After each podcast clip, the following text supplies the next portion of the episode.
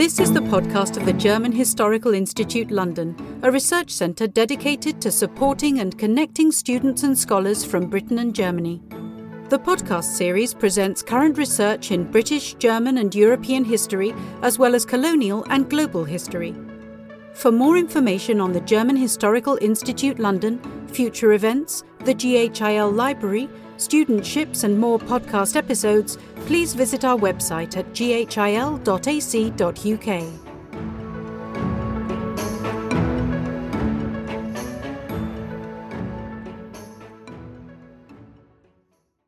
In today's podcast interview, GHIL Research Fellow for Colonial and Global History, Mirjam Brusius, and me, PR and Events Officer Kim König, will speak to Carsten Jahnke about his research on the Hanseatic League and how and why we remember history.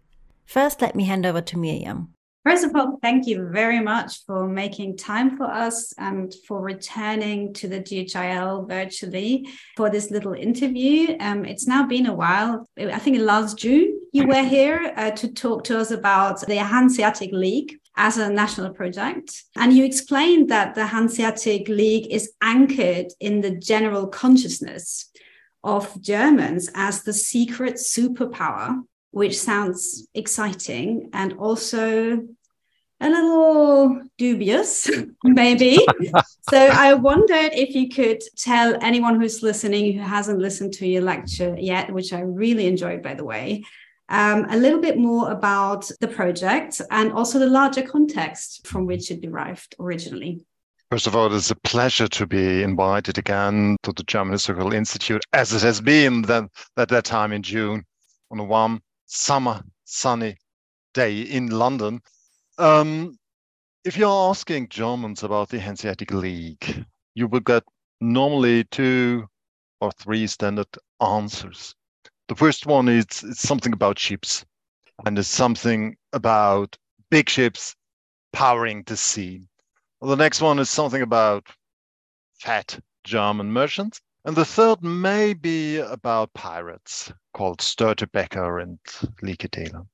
And in my project, I was asking myself, how does it come that the people are thinking in the same ways all the time? How does it come that people have an imagination about an institution normally not known to people because it's not part of the wider German historical display or uh, historical story? So, what I could see is that in the course of the uh, the 19th century, the Hanseatic League was first discovered and then used by different German historians. And they did this so in on the context of their time and their political environment. And by this, they used the Hanseatic League in a special, peculiar manner all the time. I was really interested um, to see your CV because it says that you have a Venia Legendi, which is the certificate for teaching at a German university for medieval as well as modern history. And while working on two different time periods is a common trait, I think, in, in many mm. historians' careers, I think it's, it's less common to actually join the two time periods uh, exactly in the way mm. that you have done. So we would like to ask and learn a little bit more about how you came up with this research, how you have the idea to join your medieval research interest with the modern history angle of, of your career. First of all, the medieval historian at my university was not amused about me because, in his opinion, Hanseatic history is not medieval history. So he was the strongest opponent against my compatibility to medieval history, and he was against getting me uh, um, Venia Legendi in medieval history. It turned out I got it in the end, but um, I came to medieval history by my, my doctor father a long time ago, already in the end of the 1980s. And I was educated in this Hanseatic environment at the University of Kiel. We have had a long tradition there uh, to talk and research about Hanseatic history and was this very strong nationalistic environment this had formed my opinions. When you read my PhD, it's it's a classical German PhD in the old tradition. And then I came to Denmark. And as a foreigner in Denmark, I could see, stop, they have a totally different opinion of these dogmas we, we have taught and uh, get learned in, in Germany at that time. And that started a process thinking about why do we know things? How do we know them? And I'm a huge fan of an Israeli researcher with, with the name Zerubavel, and he's uh, he's one of or two of his books are about how societies remember, why societies remember, and in which way they remember different points of in history. And by combining this, I came to the point, okay, that's not only interesting to say what was the Hanseatic League in that time. It's you can fill libraries about that. But we have to ask us what role played the Hanseatic history in German history in the 19th century, and the beginning of the 20th century, and now.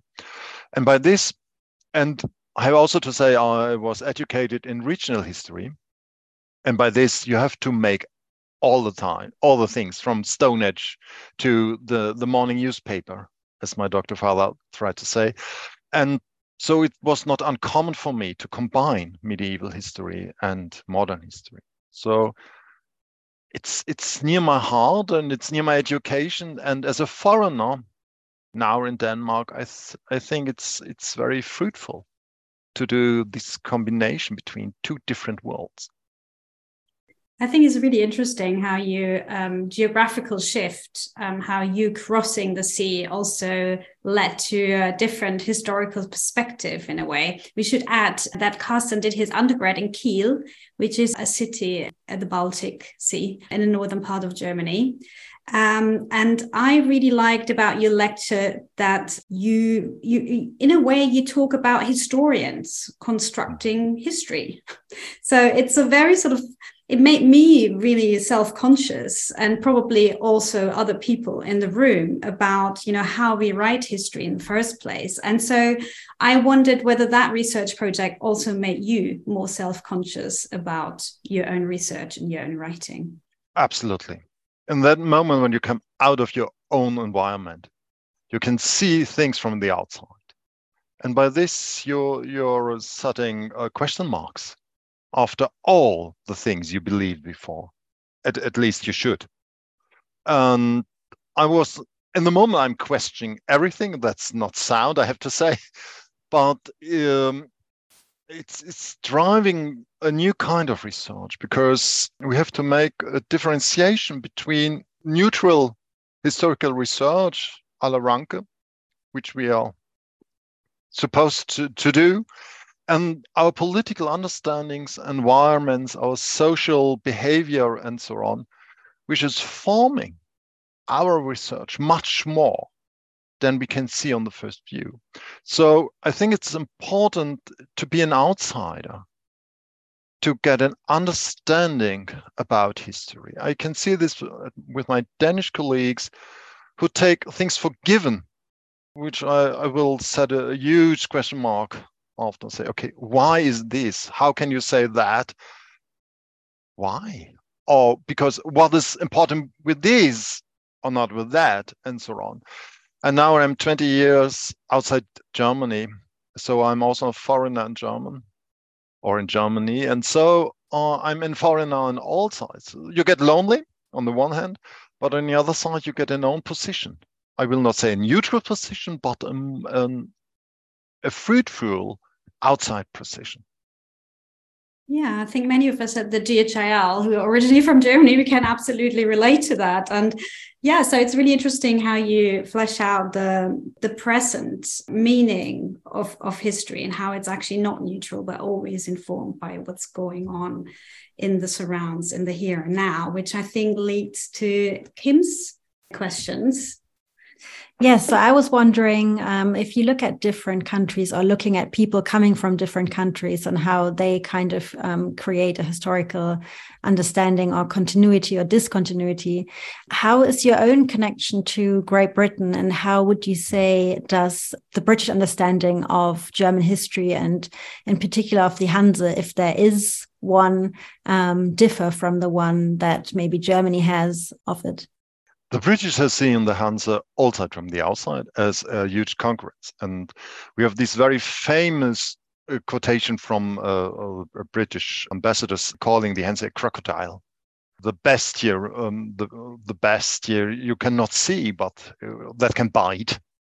And coming from the German tradition from the 1920s and 30s, we have seen the British as the huge concurrence, the huge enemies, economical enemies, and the huge sea power enemies of the Germans. And now, as an outsider, I can see or will say, okay, they're not only enemies, they never have been the enemy or the enemies. There, there can be also cooperation. The Cologne merchants, for example, has a huge cooperation with the London merchants all the time and it's our viewpoint that that made one side of the coin stronger than the other. And what we can see is that uh, northern europe was one economical network. So london is also the harbor for copenhagen. London is the harbor for gdansk in poland. And by this the british are not so peculiar they have the better documents. I have to say, the, the British archives are outstanding, but they are part of a network in Northern Europe which connected them to the rest of the world and the rest of the world to them. So I will say we shall come out from this nationalistic corner we have been in long time and shall come to a new era of understanding the huge problem in this is that most of the Hanseatic research is in German. And as you know, very few of your British colleagues are reading German. So many of the opinions in, in British research is, are outdated because they, they couldn't follow the news development in Germany. And the Germans are not so good in, in reading English, you know this too. And so we have a problem in understanding each other, lingual problem at least. So, what would you say is something that um, the listeners of your lecture can take away from your viewpoint of how people remember history and specifically the Hansa, but also perhaps looking towards today, our position within the world and specifically within Europe? Be aware of that historical writing is propaganda all the time, and historical writing must be seen in the framework of social and political developments at their time. And be aware of easy arguments, the one, that one, and so on. History is never easy. history is never white and black. History comes in very, very or many uh, colors. So the main point I will make is the understanding of the Hanseatic history shall not be seen on the framework of the 1900s and beginning of the 20th century's politics, sea power, struggle of power in Europe, and so on. It shall be seen in the framework of, of medieval economic history. And then we will get a totally different picture. Perfect. Thank you so much for taking the time for this interview. Um, it was very fascinating to get an insight into the background of your research. And we do hope that our podcast listeners will also enjoy listening to your lecture as much as we did. It is a pleasure. Thank you very much. Bye. Thank you. Bye. Thank you for listening to the German Historical Institute London podcast. Follow us on social media and check our website to keep up to date with new episodes.